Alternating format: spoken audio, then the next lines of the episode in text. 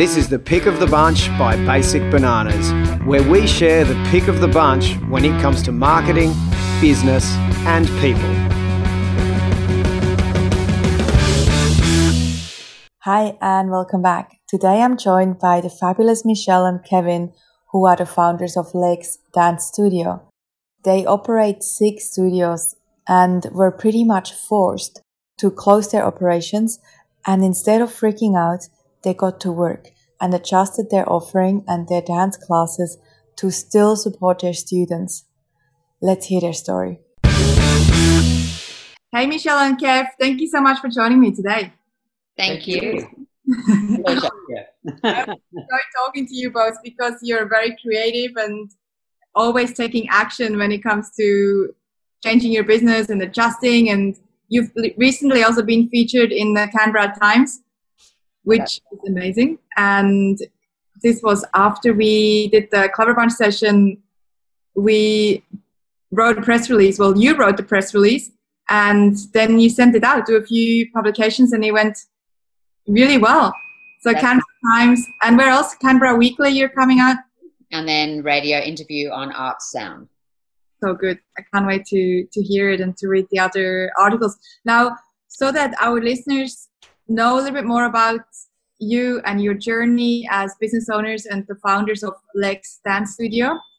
I'd love to hear a little bit about your story and then most importantly the reason why we are running this these episodes of entrepreneurs in the spotlight is to hear your stories of how you've adjusted to the current economy and the the, the you guys have made some drastic changes so let's start first with your story basically, um, we moved to Australia um, from um, Southern Africa, and um, I looked for a dance studio for my own children, and wasn't really happy with what I could find in Canberra.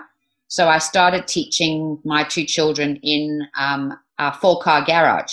And then the neighbors said, "Oh, can we join?" And then friends of the neighbors and cousins of the neighbors. And before I knew it, um, I actually needed to look for premises. So I just moved down to the local community centre started classes there. Uh, we were teaching in schools as well, going in at lunchtime so the kids could do dancing um, instead of parents having to take them to classes in the afternoons. We could do it um, while they were at school. Um, and then basically for four years from there on, we doubled our um, intake of students every year for four years, um, uh, taking out scout halls, community centres, uh, wherever we could find premises. Uh, then we moved into commercial premises in 1997 with two studios, uh, which was fantastic having our own um, venue. And then um, continued to grow. And so now we are in uh, beautiful premises in Hume, and we have six studios that pretty much run um, six days a week. And um, yeah, our students have gone on to enjoy uh, professional careers, which is really great. So we follow them around the world and go and see their shows wherever we can. Um, but it's not just about those the children that are successful in the industry. It's also about creating life skills. So we sort of promote life skills within our studio. So teaching them resilience, um, time management, and all of those skills discipline. as well. Yeah, obviously the discipline, um, grooming, so that when they because the majority of our students will not take up a professional career, but will be well rounded adults going into the workforce. So uh, we take as much pride in our students that have gone on to regular public service jobs or working for their own companies because they're always well presented and have got good um, skills behind them. Um, probably our challenges that we have always found was staff um, because Canberra is not a major city, we found that teachers weren't um, readily available. Uh, it was a bit too far to engage teachers from, say, Sydney. Um, so that was always our issue. Um, and we've also we had quite an interesting situation where we had not one but two different sets of parents opening up studios from within our studio and poaching our staff and our students and families as well. But um, we've managed to stand the test of time, and um, the people that stayed stayed on. So I have some students that are going on for like 20 years service with me. So it's um, it's very exciting to have the longevity of, of students returning and then now getting the second round of their children. Yeah, and you know one thing that I'm noticing with you too always, and when when we saw each other at the experience our annual summit is after so many years. How many years have you been running this? Yeah, so we just celebrated our 30th birthday last year. Yeah, well, congratulations. And the one thing that I always find with you guys is after 30 years, you, you still have this passion for this business. How do you how do you stay so passionate? Um, I think dancing. I've been dancing since I was three myself, and um, it's pretty much mo- only the most of the things that I know. And it's it's my drug basically. It's the thing that's always kept me going. I um, I love performing. I love passing on my expertise and seeing the joy of the kids coming into class or their performances or when it's concert day and they arrive with their makeup and their hair done and they're so excited to go on stage. So it hasn't been hard to keep the drive going because I am so passionate. In fact, Kev says sometimes that I need to look at it more as a business rather than just uh, what other people would probably think a little hobby. But it's just, I'm so engrossed and involved in my students that um, it's we've sort of made legs a very happy and safe place. A lot of children feel that it's their it's their safe place. They can come there and they're not judged, and they are um, with their friends and very family orientated. So um, we have facilities where the parents can sit and do their own. If they've got work, that they can bring their laptop, or they've got a, a sibling that needs to have reading sessions or homework. So we've tried to make it as um, family friendly. Family friendly. So that's um, what we're looking at at the moment is to increase that so that people know it's a place for them to go and hang out and just feel nice and re- relaxed and knowing that their children are being well looked after in their dance classes. Yeah, and I wonder, you know, if, if part of this passion that you both still have after 30 years is comes back again to the purpose of why you built a a hobby business as in six studios. You know, like this is yes. not, not a, a, hobby business. So I wonder if it comes back to, to your purpose again. And also remember in, in session one, and this is not a test, but remember in session one of the Clever Bunch, you revisit your values. Yes. What, what are some of your business values? Because I can hear what I think they may be, but I'd love to hear actually.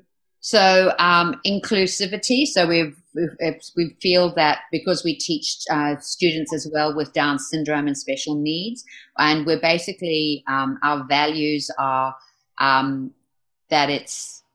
Um, it's, it's family orientated, but yes. at the same time, um, the the the kids are encouraged that uh, to do their best and it doesn't matter what your best is, so long as you do your best. Yeah. So you're allowed to fail. Yeah. You know?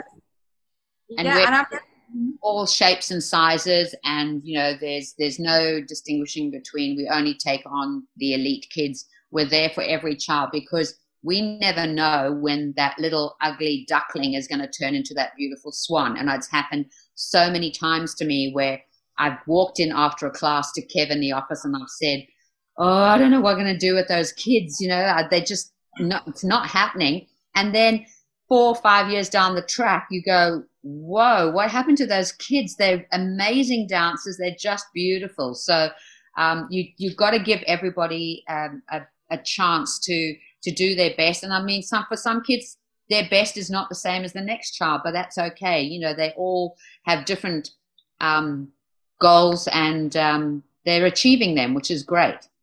Yeah, and so part of what I'm also hearing, which you you mentioned that as part of your values, which seem to be driving you, still are the family, which you mentioned before. You mentioned joy, and then growth. So helping people to grow, which is doing their best, and discipline. Confidence, yeah, mm-hmm. growing their confidence. That's kind of like um, being creative. So, one, I think it's very important to stimulate the other side of your brain and really be creative. So, dance does that for you. And as well as we see the confidence growing in these children um, and parents sort of turning around at the end of the day and saying, the school teacher called them in and said, What's happened to your child? All of a sudden, you know, from being the shy child, now we're standing up and we're talking in front of the class and we're one of the leaders. And they've said it's down to um, the fact that they're so comfortable in their dance classes, and by having their confidence increased in class, makes it um, the reason why that these kids are the way that they are now. So it's not just helping them dance wise, which is great. Yeah. And the next question I wanted to ask you because you have changed so quickly and I'm so impressed with you guys because again, this is a 30 year old business. And often what we see, of course, with older businesses, it, the founders are often a little bit more reluctant to change. You guys are just so young at heart and young at running this show. How, what have you changed and, and how have you gone about changing? All right, this has been the most traumatic time and stressful time for me because I'm not very good with technology. And of course, everything we're doing now has to do with technology. So I still freak out when things don't work. Um, we basically hung out right till the absolute end to keep our studio running. There were other studios in town that had closed down as soon as like it started to get a little bit hairy. But we, I was determined to keep going, and right up until the Monday, the 23rd of March, we were told by midday we had to shut down. Um, we went into basically like pandemonia here, but by the next day, Tuesday, the 24th of March, we were up running our Zoom online classes. I'd never been on Zoom in my life, so I didn't even know what Zoom was. But literally within 24 hours, we were up and running. Um, obviously, it took a lot of things like, um, first of all, a lot of research. I did some days I was doing three or four webinars a day, just trying to find out what was the best way. Because obviously, we're We've got to make sure that our audio is correct so that the children can hear what the music that we're playing. Uh, it's not just like talking on a microphone. We've got to have music involved. We have to make sure that the students can see the teachers. We also have to make sure that we can see the students as well. Um, had a funny story. I was taking a private lesson in the first week, and I had this little girl in her um, lounge area, and then next to it was the dining room, and then next to it was the kitchen. And she started her little dance, and I was correcting her as she was dancing. And the next minute, she just disappeared off the screen for like a minute. And the next minute, the mum comes dragging her back onto screen, and she said, "Oh, sorry, she was down in the kitchen." So there was obviously no, I couldn't see her down there, but no spatial awareness. So we've had to not only train the children, we've had to train the parents. So little things like making sure that the cameras weren't sort of focusing on their bottom or something like that, or I could only see their head or the ceiling. But obviously with the teachers as well, because um, our job is engagement, it's physical, it's hands on. We've had that all completely taken away from us. So now we've had to find other ways and be really creative as to how to engage our students. So doing things like getting the children to come and sit closer to the screen at the beginning of the class while you maybe pull out um, your magic glasses and you say to the children, Oh, I wonder who I can see on my screen today. Put on your glasses and then you pick out each of the children that you can see on there on the screen and you welcome them into your class. Um, when you're doing a as example, going bananas, make sure you've got you pull out banana out of your bag so that they can physically see the banana. Um, just doing things like we've done some virtual dance parties as well to try and keep the kids busy over the holidays and engaged. Um, so having uh, two of our teachers hosting the party and bringing the kids in playing games and, and all of those sorts of things. We've done just hangout sessions with our students as well because especially my seniors and my year 12s have this has been a huge impact on them because this is meant to be the last year of everything for them, the last dance comp, the last um, uh, mid-year concert, the last of everything, and they're not having that because we don't even know when we're going to be able to go back into mainstream classes. So we've had to cancel so many things along the way. Um, we've done things with the parents um, to give them a chance to also ask questions and feel comfortable. So I've done like um, they call me Miss M, so it's Miss M's wine o'clock. So at um, six o'clock, all the parents came on with their glass of wine, and we had a good old chat with them um, and made them feel comfortable. Uh, the other day, I did a plie and pinois class, so it was a mix of ballet. The plie comes from the ballet terminology, and pinois being your pinois, uh, your wine. And I did it in the kitchen so that you know it was felt comfortable, made them warm up by opening up their bottle and pouring it into the glass and doing the exercise as well, holding their glass of wine and then doing a little chat session afterwards. So um, I feel that we've really had to think outside the box um, as to how we can keep people engaged, how we can make fee- people feel connected still with us. And um, I mean, there are obviously parents who've said we're not interested in online and we'll wait till we go back to face to face. But for the majority, we've had so many parents saying thank you so much for keeping normality in their children's lives. The one thing, if there was no dance and they were only doing schoolwork online and being like stuck, stuck in their houses, not being able to mix with their friends, I think mental health is what is really scaring me with um, with these children is how they're going to come out on the other end. So we've got to do the best that we can to try and keep them entertained and feeling connected with their teachers. And it's so lovely when you see the kids come online and then beautiful big smiles on their faces when they see their teacher. So it's great. I love that. And, and again, so much of what you say is, and I, have a, a few more quick questions here. One is the focus on community that you're, that you're building right now, this goodwill again with the community. And that's why it's working so well too. And then the other thing is you're so creative with you know how you come up with with with extra sessions to build community where do you feel like you're finding this these ideas and yeah I, i'll ask this question first i know this is a really big question I honestly, my brain has been going nonstop. I'm always thinking of things that I can do or trying to make the most out of situations. Say, for example, I do a lot of musical theater where I choreograph and um, co-direct. And um, now we've got, we've sometimes rehearsed probably about 12 to 15 hours a week on a show, and that's gone as well. So I'm thinking, you know, I'm not seeing those people. So maybe I need to do a musical theater class with just me as the teacher so they know to keep up their skills while they're um, not doing any rehearsals, that they can do class with me. And also because I can have I can teach people anywhere in the world. I don't have to just stay in my district in my little suburb and everything. So that's the beauty of it as well is that I can reconnect with people that are living anywhere. Yeah, and this is also what it sounds like now that you are not location dependent anymore right now. You obviously are reaching more people. Do you think you will continue this once people can come to the studios again? Do you feel like you're going to continue this more global reach?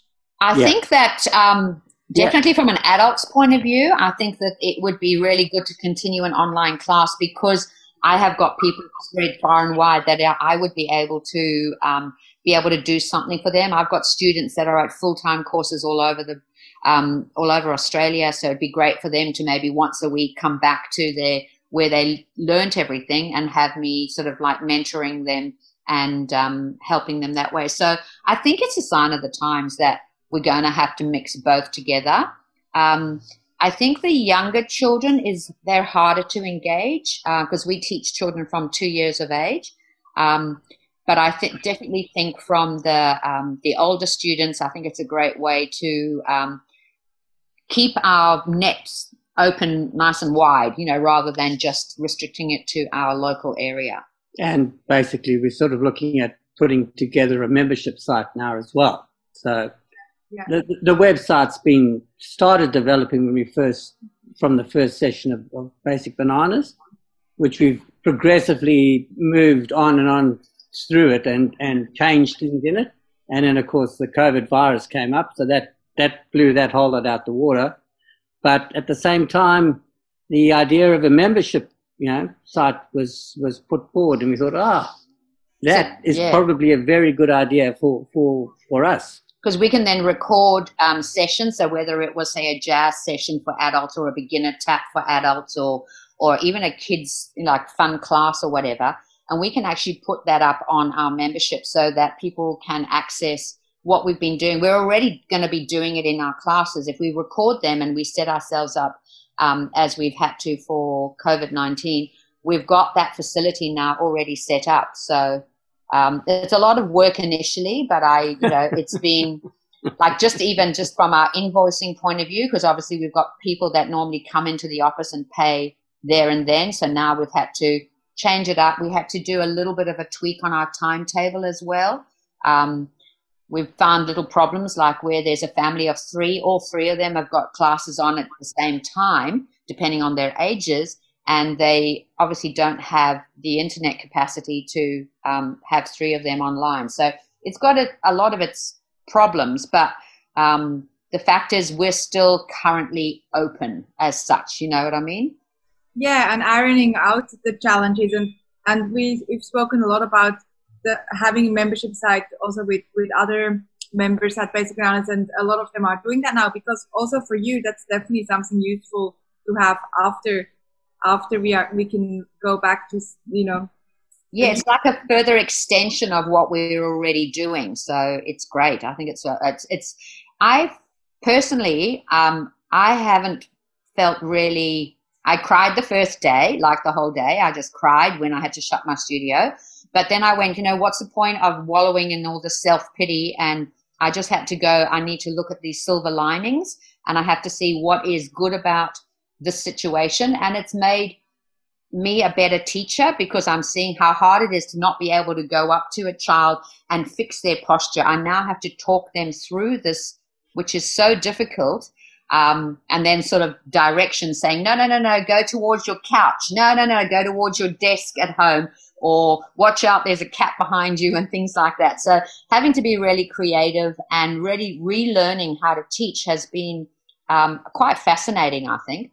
Yeah, and that leads me to the last question, which you have already kind of shared, you know, a little bit of a, a, piece of advice for listeners. But my last question is what is one piece of advice that you would love to share with fellow business owners, fellow entrepreneurs?